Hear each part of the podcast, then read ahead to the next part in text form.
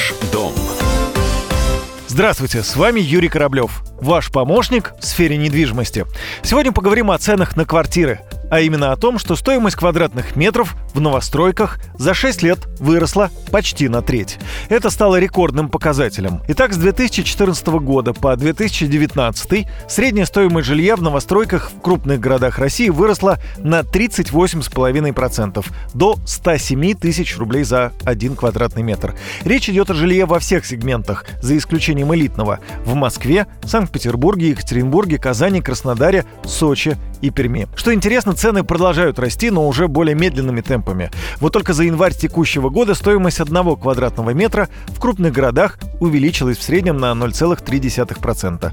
Причины удорожания квадратных метров известны. Это и изменение законодательства, переход на инвестиционное строительство, инфляция, ослабление рубля, сокращение предложения и рост себестоимости строительства, говорит директор департамента проектного консалтинга «Эстатет» Роман Радионцев. Поменялись сами проекты. Они стали более наполнены, стали более дорогие с точки зрения их составляющих, и у них возросла себестоимость. Теперь у нас двор без машин – это уже норма. Подземный паркинг встречается не только в бизнес-классе и выше, но и в комфорт-классе. Все эти составляющие накладывают на стоимость проекта нагрузку, и в конечном итоге квартира становится дороже.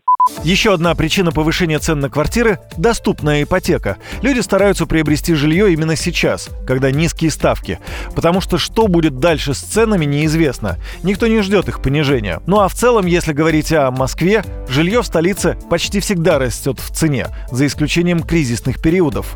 Основные причины – высокий спрос на недвижимость, зачастую превышающий предложение и рост себестоимости строительства. В ближайшие годы цены на жилье продолжат расти. Этому будет способствовать переход отрасли на проектное финансирование. Все больше девелоперов станут использовать кредитные средства для строительства.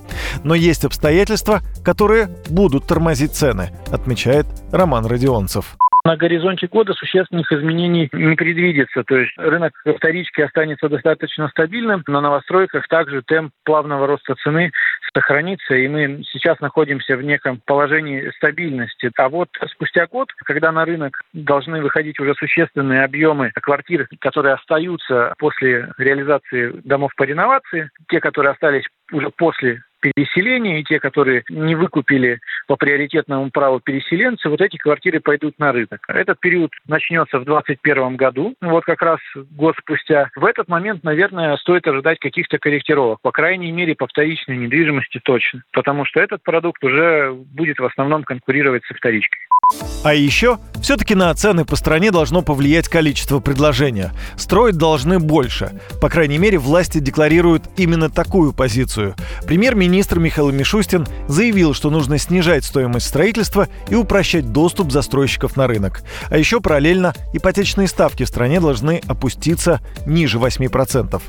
Так что вывод мой следующий. В ближайшее время цены на квартиры будут расти. Возможно, будет даже небольшой ажиотаж из-за отсутствия адекватного предложения на рынке.